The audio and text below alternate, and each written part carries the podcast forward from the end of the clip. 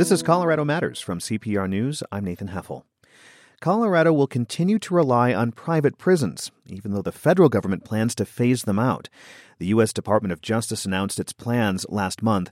It cited a federal report that found for profit prisons are less safe and less secure than publicly run facilities. CPR's Andrea Dukakis is here with me in the studio. She's been following the private prison industry for years. Welcome, Andrea. Thanks.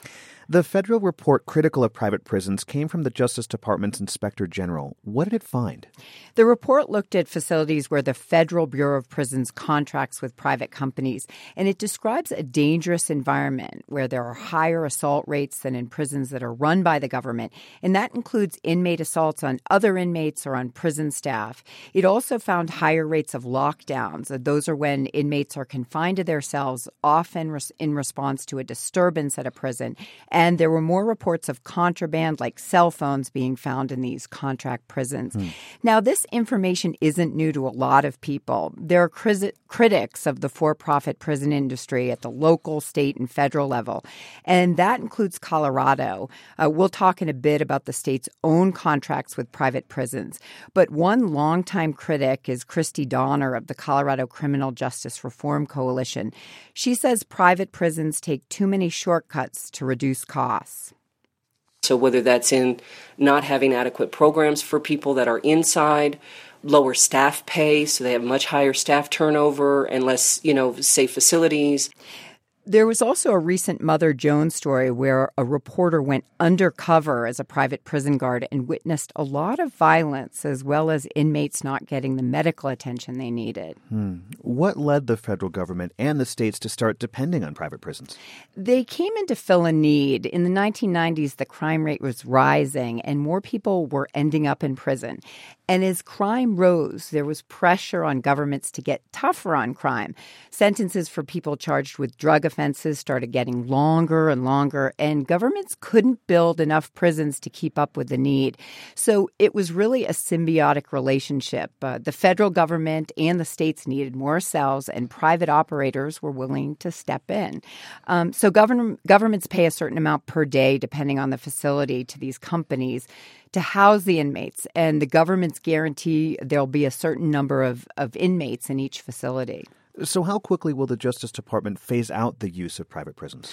It won't happen right away. Hmm. Uh, there are 13 of these privately run prisons that contract with the Federal Bureau of Prisons. That's part of the Justice Department.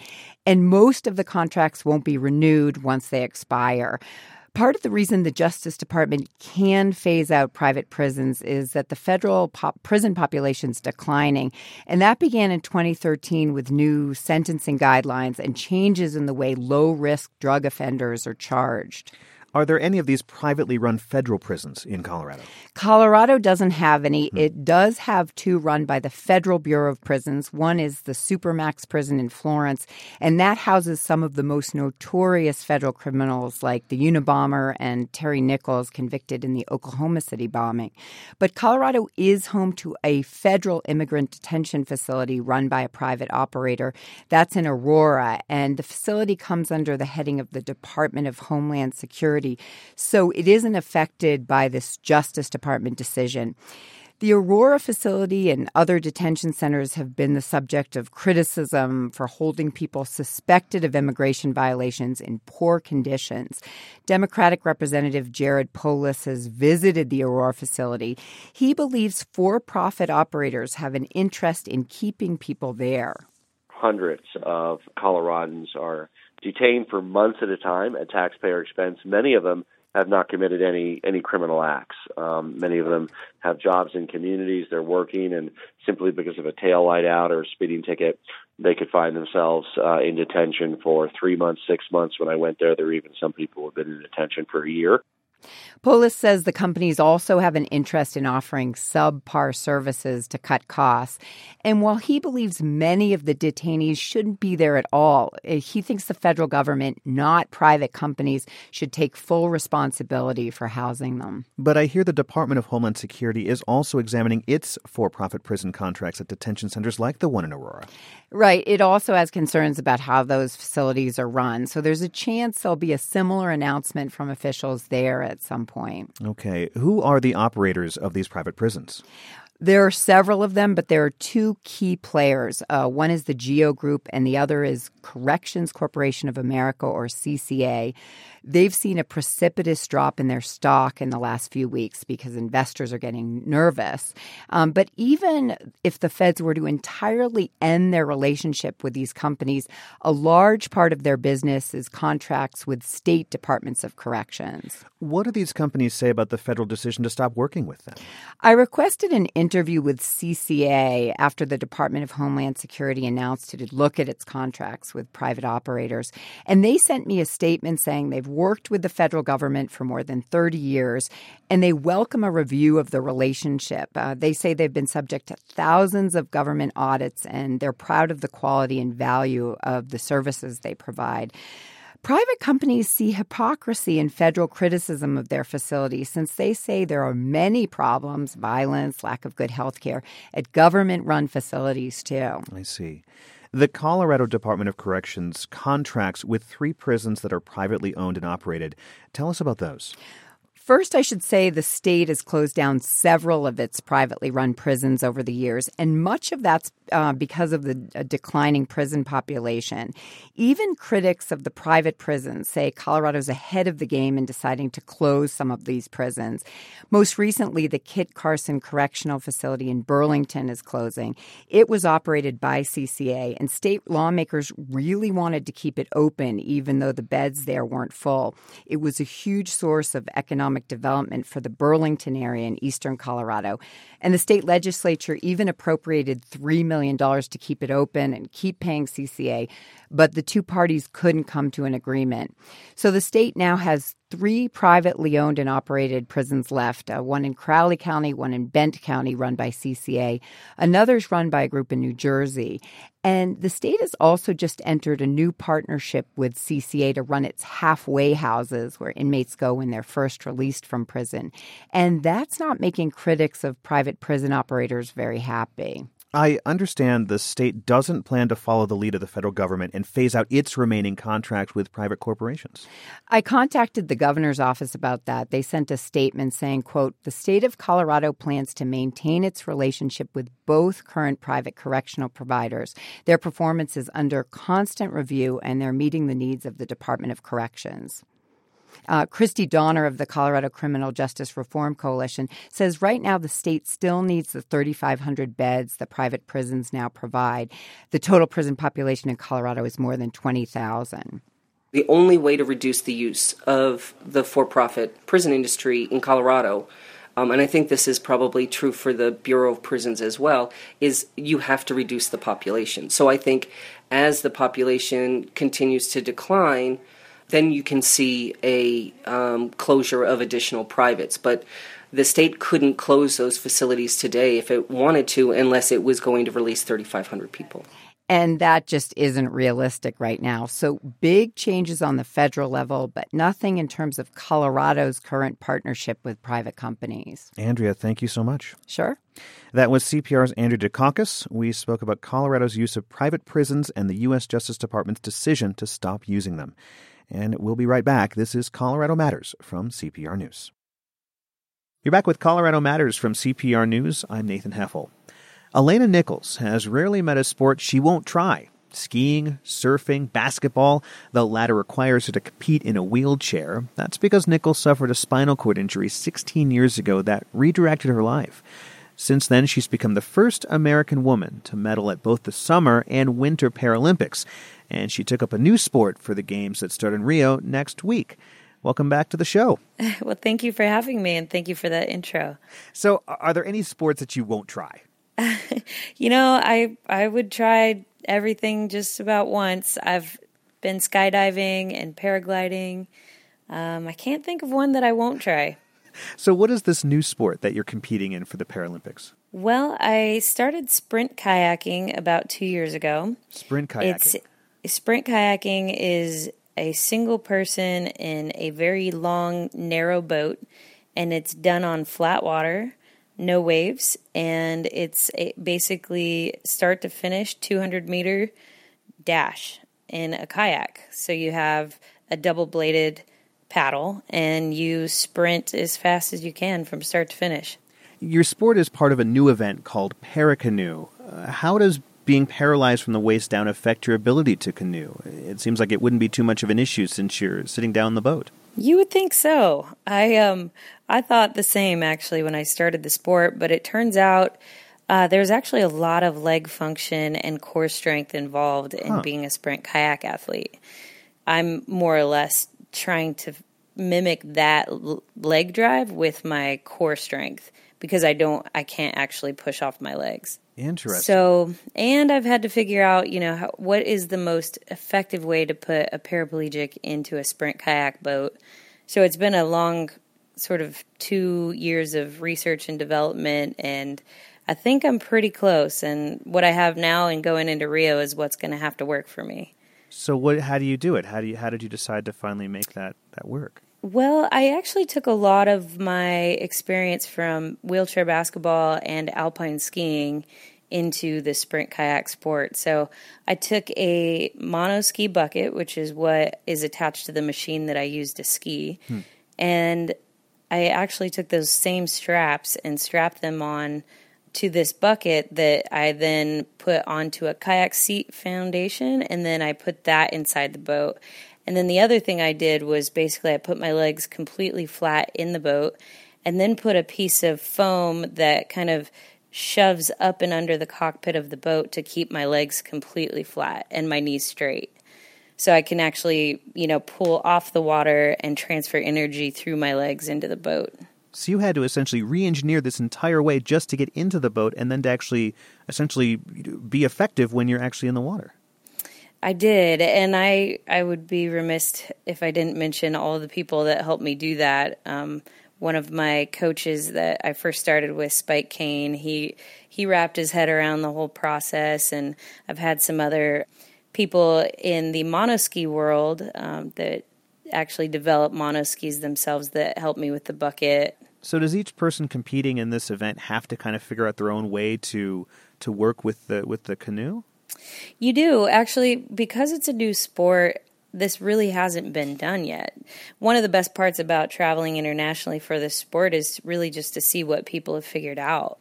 I understand you trained for this in part by surfing. How, how does that work? Yeah. So I have about a seven foot, six inch long board, and I sit on top of that with my feet out in front of me, and then I propel myself with the kayak paddle into the wave. So that's been one of the the greatest joys of this experience for me is uh, figuring out the ocean and learning how to surf, meeting other adaptive athletes that are also learning how to surf, and once again, just learning a new sport and being humbled by it. What do you like about competing in the water? Is it that you know some days are great, some days are not so great, and it's that challenge, the the the mm. surprising nature of each day in the water is different? I like that element of it. Yes, the the ocean is always changing, and every wave is different. Uh, I also like that it's a little bit softer when you hit your face on it compared to uh, mountain, which you are very familiar with in Colorado. Right. Have you surprised yourself in how well you've taken to the water? You know, I I have I've always been very competitive and one thing I've learned throughout my three sports now wheelchair basketball, alpine skiing, and now sprint kayaking is if you surround yourself with the best in the world, you'll rise to that level. And I find that I feel so alive and so free in the water. And, uh, you know, anything I can do to get out of my wheelchair is fun for me. As you alluded to earlier, I think your accident in 2000 happened when you were snowboarding in Colorado. You you over rotated doing a backflip mm-hmm. and landed on a rock. Do, do you still think back to that accident? Is there a day that goes by where you don't think about it? You know, it's been 16 years now. I've almost been in a wheelchair as long as I was able bodied. I broke my back when I was 17. So, you know, for the first five years, I think that accident plagued me and I thought about it every day. And when the day that I broke my back, November 19th, would come along, it was devastating. And I thought about how different my life could be. And I really struggled as a person, as a young person, a female with a disability, in finding my identity. I actually was a three sport athlete before my injury and learning how to be without sport was one of the hardest experiences of my life. And that lasted about two years until I learned about wheelchair basketball. I learned about the Paralympic Games and the potential that I could represent the, our country at the highest level.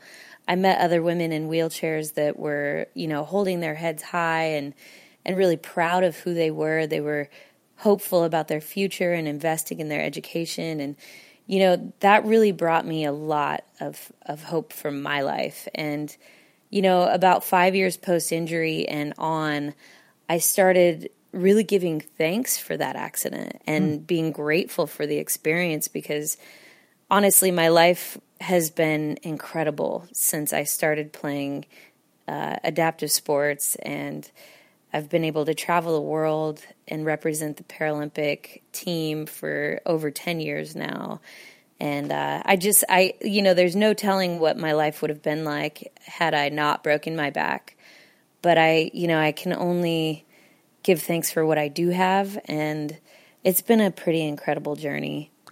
This is Colorado Matters from CPR News. I'm Nathan Heffel. We're speaking to Alana Nichols, who will be competing in the Paralympics, which starts next week. She's already the first American woman to win gold in both the Summer and Winter Paralympics, and she took up a new sport, sprint kayaking, this year.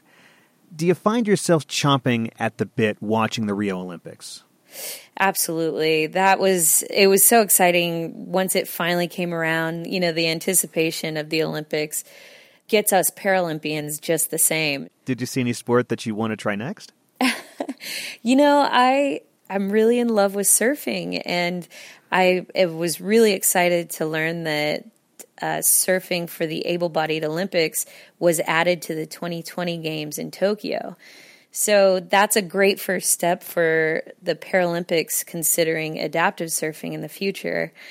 I think it's such a great sport. It brings it's brought so much um, joy to my life, but also healing. And the experience of being out in the ocean for somebody with a disability is so freeing. And it really does give you perspective on life. If you can go out in the ocean and and tackle some big waves, then you can get back on the shore and do whatever life hands you.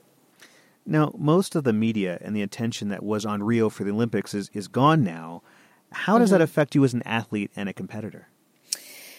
Well, you know, I, I think the Paralympic movement is gaining ground and making strides for, you know, mainstream media. And it's really important for us to get our due diligence when it comes to the media. We train just as hard with less of our bodies to compete for the same amount of time as our able bodied counterparts. And for us, it's so important that the general public understands what the Paralympics is about. And really, you know, it validates our hard work. I'm I'm up every day at 6 a.m. on the water, and I want people to understand that I've dedicated my time and energy to that so that I can hopefully inspire people to reach for their gold, whatever that looks like. And, you know, with the media, we just, we would love for more and more people to see what people with disabilities are capable of. What advice are you giving to younger athletes on the U.S. Paralympic team? This is your fifth Paralympics. Uh, one thing I would say is just to really try to be present. You know, when I first showed up in Beijing, first of all, I'm in China. It's one of my first international trips. And believe me when I say I was a deer in the headlights. I couldn't believe that that was happening. And then the next thing you know, it's over. Enjoy meeting all the people from all these other countries breathe in the culture of Rio and don't worry so much about the end result. If things go well for you in Rio, you'd be the 1st mm-hmm. U.S. athlete at the Olympics or Paralympics, I've been told, to win gold in three different sports. What would that mean to you? You know, that's that's pretty incredible. I would be honored. I was so grateful to be the first female American to win gold in the summer and winter games. And you know, my my main goal of starting this third sport and stretching myself was showing people that even as a gold medalist, I still don't know if I can do something. And that's what was so intriguing for me about the sport. I didn't know if I could make the team. and it's about the reach. I really hope it inspires people to try something that they've never done, that has never been done, and uh, that that really does stretch them out of their comfort zone. This could be your last Olympics. How does that feel? I think it comes a time for every athlete to hang up their formal training shoes or wheelchair, as it were, and really enjoy um, being able to be active without formally training. I think that's going to be a great aspect of my life. Well, congratulations and best of luck to you in Rio, and thanks so much for joining us. Yes, well, thank you so much for having me. I appreciate it. Alana Nichols will compete in the Paralympics, which start next week. She's already the first American woman to win gold in both the Summer and Winter Paralympics, and she took up a new sport, sprint kayaking, this year. Still to come, visiting the Conundrum Hot Springs near Aspen may be on many bucket lists, but is it being overused? This is Colorado Matters from CPR News.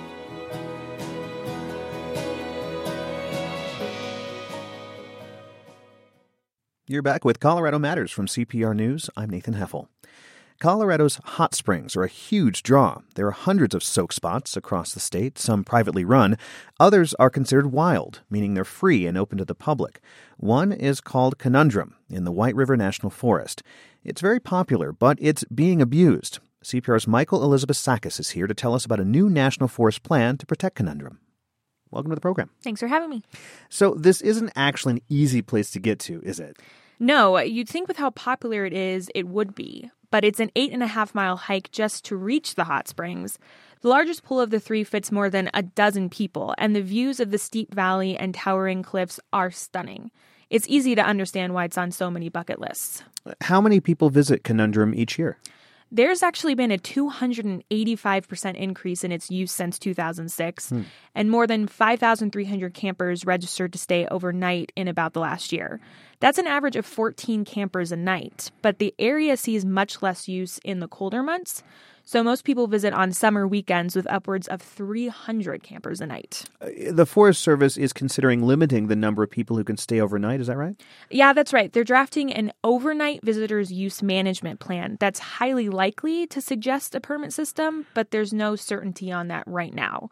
According to Karen Schroyer, the district ranger in the area, she just knows that right now, quote, the current situation isn't working.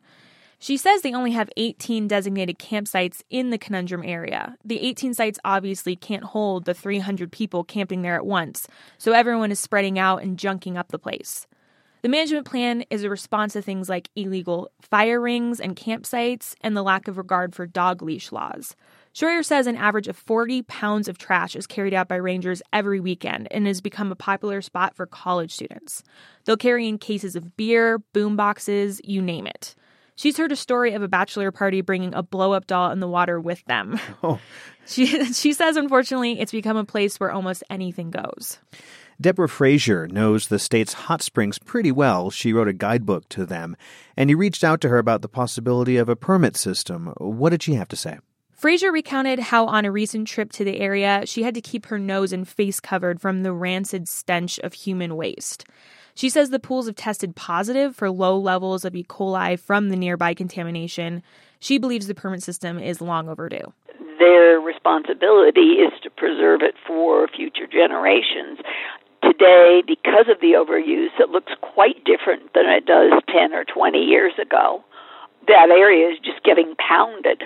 Karen Schroyer with the Forest Service did say it's sad that somebody who might want to find a true wilderness experience is not going to experience that at all. So tell me more about the possibility of this permit system. What does that mean for a national forest? A permit system that limits access is something of a last resort. Currently, the Indian Peaks Wilderness is the only other federal land that uses an overnight permit system in Colorado.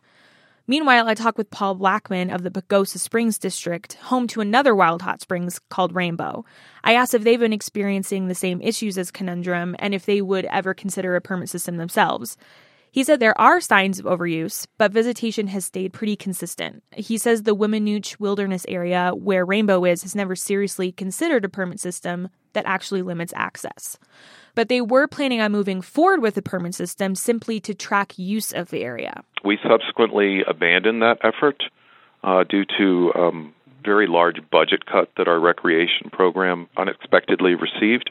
and we just didn't feel we had the ability to enforce or even administer a permit system. So, as the Forest Service considers the option of an overnight permit system for Conundrum Hot Springs, they'll have to consider the costs of enforcement. A maximum capacity permit usually costs a camper money, which goes towards enforcement. What's next in the process? Is there a comment period? Yeah, Karen Schroyer says the public will have the opportunity to comment in the next couple of months. The draft is scheduled to release in the next two or three weeks and will include multiple options for the Forest Service to consider. We got a lot of comments ourselves from readers on Facebook and at cprnews.org, and most seem to be in favor of the permit system. Kristen Hostetter of Denver says it's one of her favorite places, and she hopes a permit system will, quote, keep it beautiful for years and years. Chelsea Rollings of Denver said the last time she went, she carried out a full bag of trash that wasn't even hers.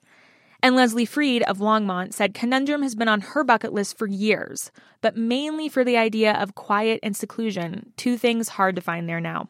All right, Michael, thanks for joining us. Yeah, thanks for having me. CPR's Michael Elizabeth Sakas spoke about a new management plan the National Forest Service is working on. It could include a permit system for Conundrum Hot Springs.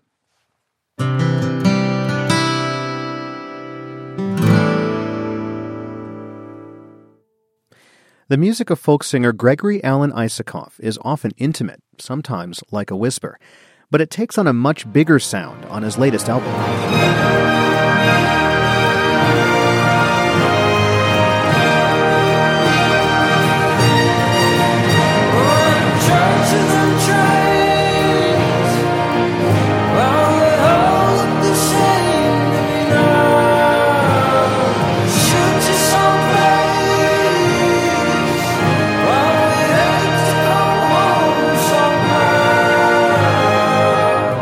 He's backed on this record by the Colorado Symphony. Over the years, when we've interviewed Isakov, his Boulder County farm looms large. Agriculture brought him to Colorado, and this is his refuge. And when he's not on the road, he says he buys the largest container of coffee creamer he can, so he never has to leave this place. His studio is also there, and it's where he mixed the album with the symphony. Isakov will get top billing at Red Rocks Amphitheater for the first time on Sunday. My colleague Ryan Warner joined him at his farm in June. This is a butter lettuce, heirloom butter lettuce.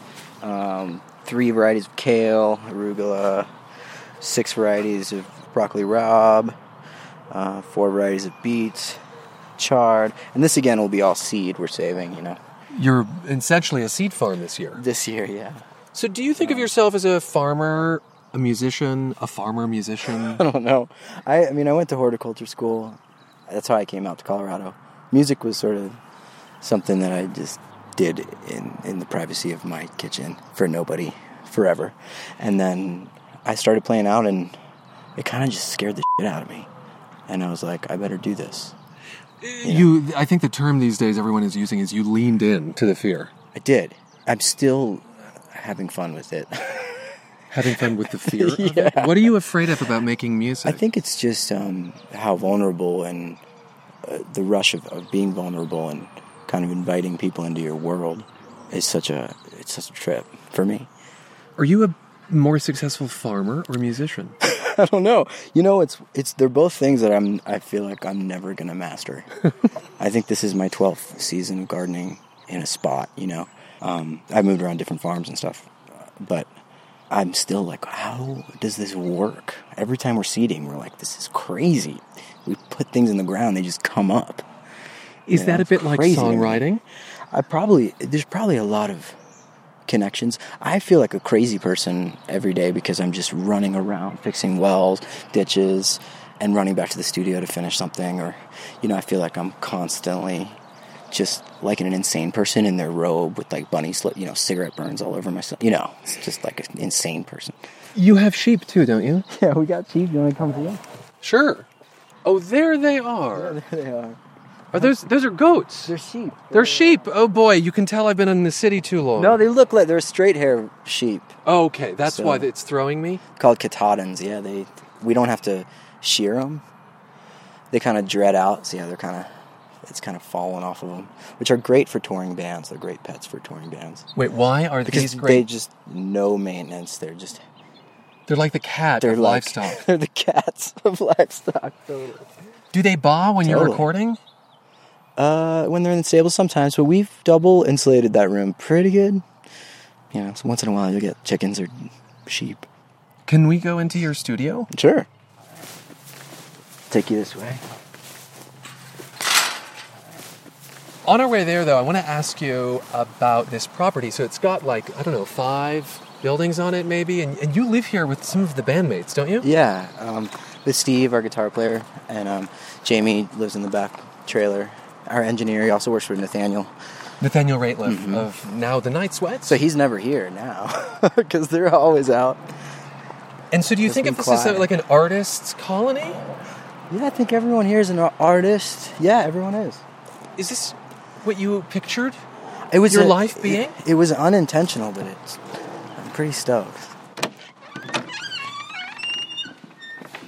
In the studio, there's a lot of newfangled equipment. I mean, I see an Apple computer, for instance, but I also see is that like an analog tape machine? Yeah, that's there's a couple tape machines and a couple keyboards. Uh, this is a Rhodes. It's a Whirly upright piano. And to what extent is your music and this album with the CSO done on analog equipment? All of it was mixed on, onto tape through tape. But yeah, we mixed on the computer as well. But what did the tape provide you? It always kind of glues records together in my experience. It's sort of just, um, and you can hear maybe it's a little fuller and more low end without the tape. Maybe it's like a little more clean and pristine, but then tape kind of glues everything together. It makes it feel like a record. Is it a warmth? It is. the is. tape Oh yeah, it has a, a, a lot of warmth. Now I circle the bars on the promenade. While the girls in the glass, they just throwing me shade.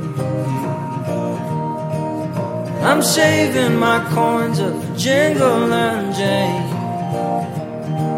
She's out plucking strings in the pouring, pouring. She's out plucking strings in the pouring rain. You recorded with the symphony at Boettcher Hall, but then you did post production here. Yeah, yeah. This is where I'm making a new record right now as well. Hence, every, all the papers and microphones and drums out right now. So one well publicized fact about you is that you tend to write lyrics on like these giant post-it yeah, I do. I lo- well, I, I just get annoyed with flipping pages, you know, with a guitar, and you're like right at the end of the page, and you have to like find the next. I hate that feeling. So are then I got the giant post-its? yeah, I got then. So I got really into these these giant post-it notes. So I put them up on this wall mainly. Will you read a few of these lyrics for me? What's Oh, sure. this? Uh, this is this turned into Master and a Hound. This was kind of the rough sketches, hence the coffee. But uh, you know, it was a different song a little bit. You know, you can tell where it kind of came from. Oh yeah, where were you when I was still kind? The water treader waiting on the line. It's just a dry gin drink of master and a hound.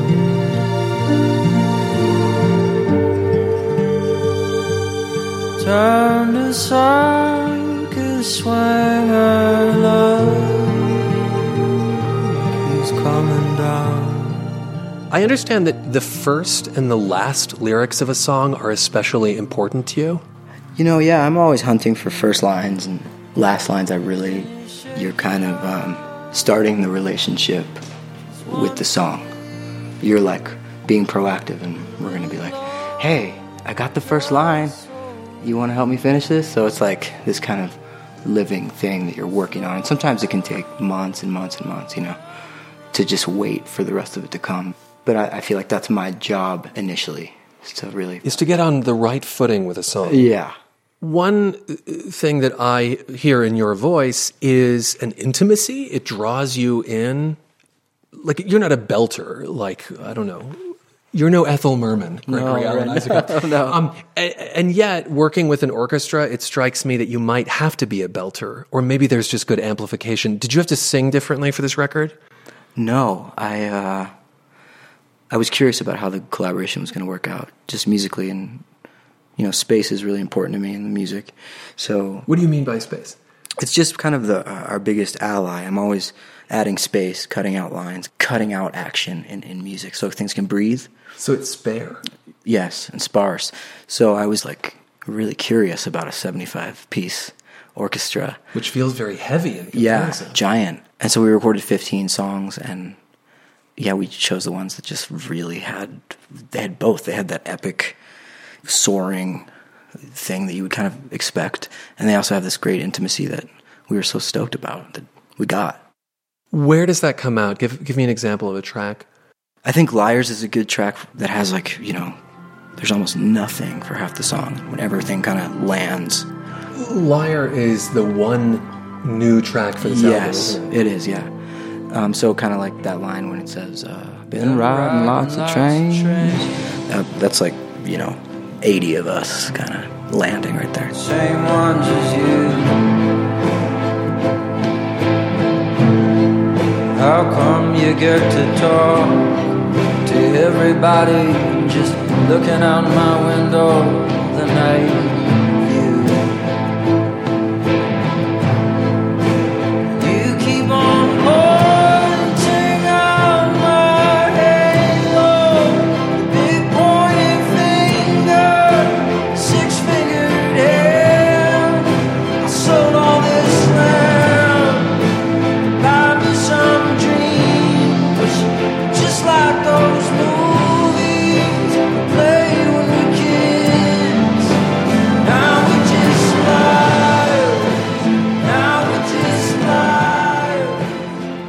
you have to change songs so they worked with the orchestra? And you had some help in that, I think. From Oh, yeah, from a member of DeVotchKa, Tom Hagerman, yeah, and, and member of- yeah, from Jump Little Children. both Yeah. killer musicians, and um, totally got the songs. They kind of get it. They weren't interested in like we have to use everything all the time. You know, I think there's a lot of woodwinds that are just kind of have 18 bars of rest, which you know you want to kind of bring as an arranger, as a composer, you want to bring everything in eventually. But for some of these songs, just didn't call for it. So um, That has to be the mind-boggling part of working with an orchestra. Is there are millions, really, of of directions you could go. so many options. Gosh, did that keep you up at night? It was like a six to nine month sleepless process. Okay. so we'd go back and forth with these arrangements, you know, and they were trippy because they were just MIDI. Um, Oh, very kind of lo-fi, Lo-fi. low-grade versions. of the songs. Even the vocal line was like MIDI male vocal, like keyboard sound, like It was like an old cell phone ring. totally. Okay.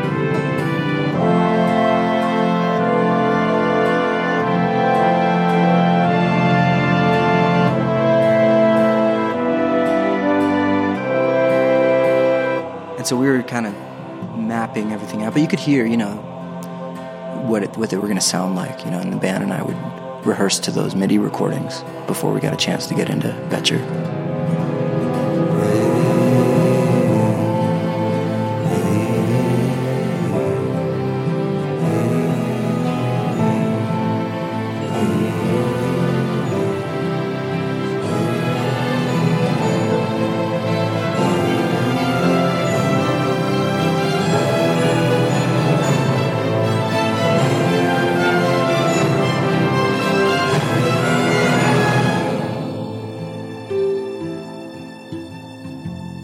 Take a break from our conversation with folk singer Gregory Alan Isakov. My colleague Ryan Warner visited Isakov at his Boulder County farm in June, shortly before the release of his album with the Colorado Symphony. Coming up, we get a preview of Isakov's new new album. That's right, a track from his next release, Midnight Machines, which is a working title. This is Colorado Matters from Colorado Public Radio News. You're back with Colorado Matters from CPR News. I'm Nathan Heffel.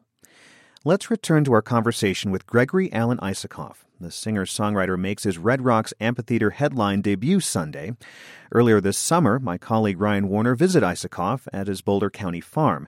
This was shortly before the release of his latest album, on which he was backed by the Colorado Symphony. This adds an orchestral sound to tracks that mostly come from previous records.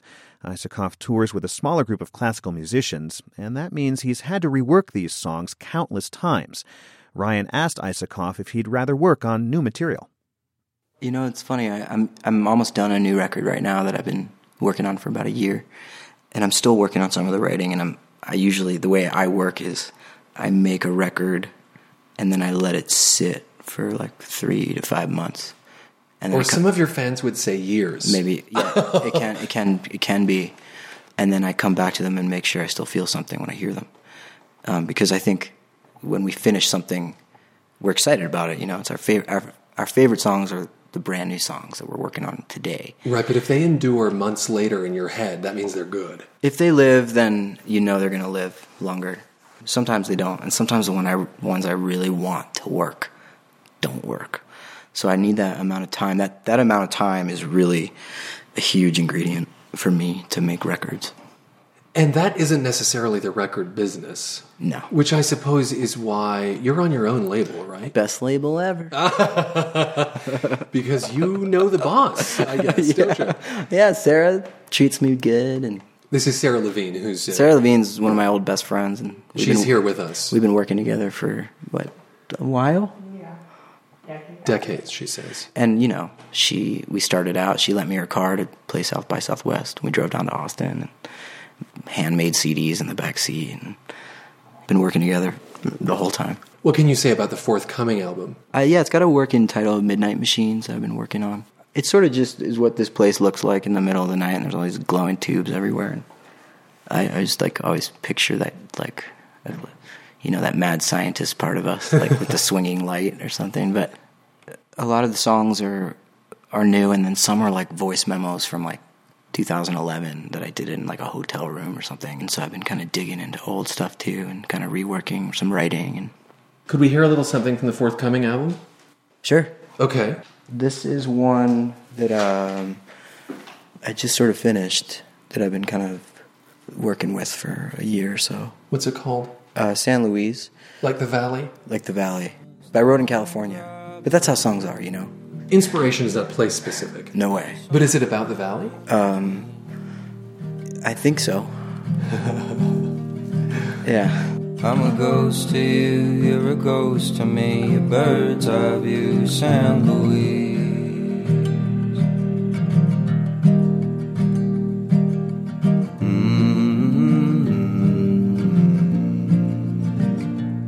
Gregory Alan Isakov, it seems like a lot of your music has themes of travel, whether it's like a literal road trip across the country or maybe a figurative journey through life. First of all, do you agree? I think it makes, yeah, I think I, I do draw on a lot of like sense of place. and how much of that is this place where we're standing? a lot of I make a lot of stuff here, but I like you know I write a lot, kind of scribble around everywhere I go, and um, this is my place to kind of go through all of it, you know, Yeah. kind of piece it together. A lot of musicians have a hard time writing on the road. It doesn't sound like that's a problem for you. No, I think the practice of writing, you know, I, is something I, I do every day, and then there's a few things that are kind of worthy of song, but a lot of it just goes into the parts yard, or just kind of maybe I'll come back to that later, but probably not. Hmm, But probably not. Yeah. A lot of it will be lost. Man, you do you have never seen my trash can. It's gigantic. the stuff that I throw away is so much, you know. But isn't that a mark of good writing that you're willing to throw a lot of stuff away and separate the wheat from the chaff? To, to give you a farming metaphor. Well, I think it's um, it's part of any art, any craft. You know, you're always refining, refining, and you have to make a lot of material, and you kind of fearlessly, and then and hopefully you get something good. You, you have been quoted as saying that you don't consider yourself a very strong songwriter. I mean, at the risk of being obsequious, I, I just think that's such baloney. I don't know about anything like that. I I guess I don't really think um, of myself as like this great musician. You know, like I'm working with all these. Um, my band is amazing. They're all like this understanding of their instruments is incredible, and I'm sort of just like banging away on like a C and an F, and, you know, and maybe I'll use the capo a couple times. So I, I guess that I, I just don't live in that realm when I'm writing. I just sort of write to a, a line or a melody, and everything falls around that. And obviously, your band fills in Yeah, a lot. huge. Yeah, I understand that one songwriter you particularly admire is, is Bruce Springsteen. yeah, I love him. What, what about him? He put out a record in the '90s called "Ghost of Tom Joad," which was like maybe one of my favorite records of all time. He's able to paint this landscape so efficiently and tell these stories so amazingly from start to finish. A lot of people listen to music so differently now. I'm a big fan of listening to like whole records, you know, and I make records for people that maybe like to do that too.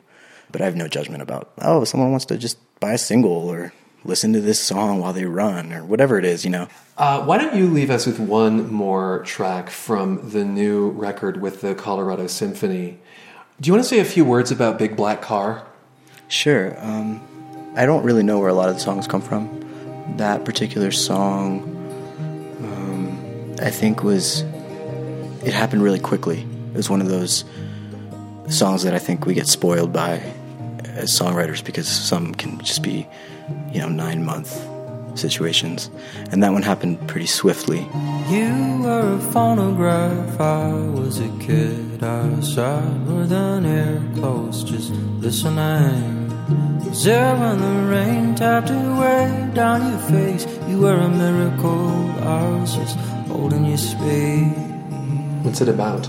Um, I don't know. Hmm. It's funny, it's the second time you've said that. It's not important for you to know what a song is about. No. It just, it, the most important thing is that it takes you to a place and then it brings you back somewhere. That's, I think, like the magic of writing. You know, that's the coolest thing about music is it'll just transport you somewhere. And in this case, in a big black car with the Colorado Symphony. yeah. Gregory, thanks so much for being with us. Thank you so much, too. Well, throwing it all in your face. The past, she is haunted, the future is laced. Heartbreak, you know, drives a big black car. I swear I was in the backseat, just minding my own.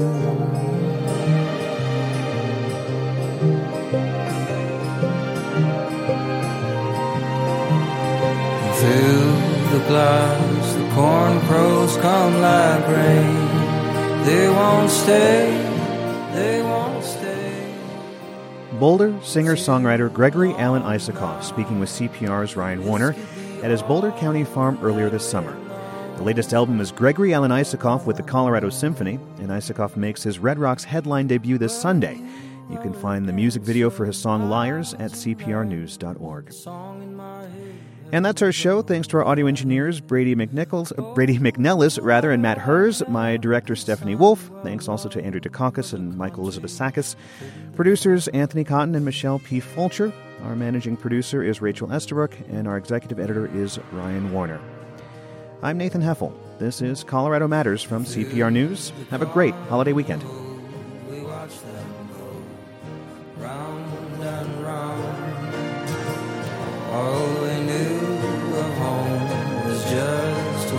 sunset or sunflower.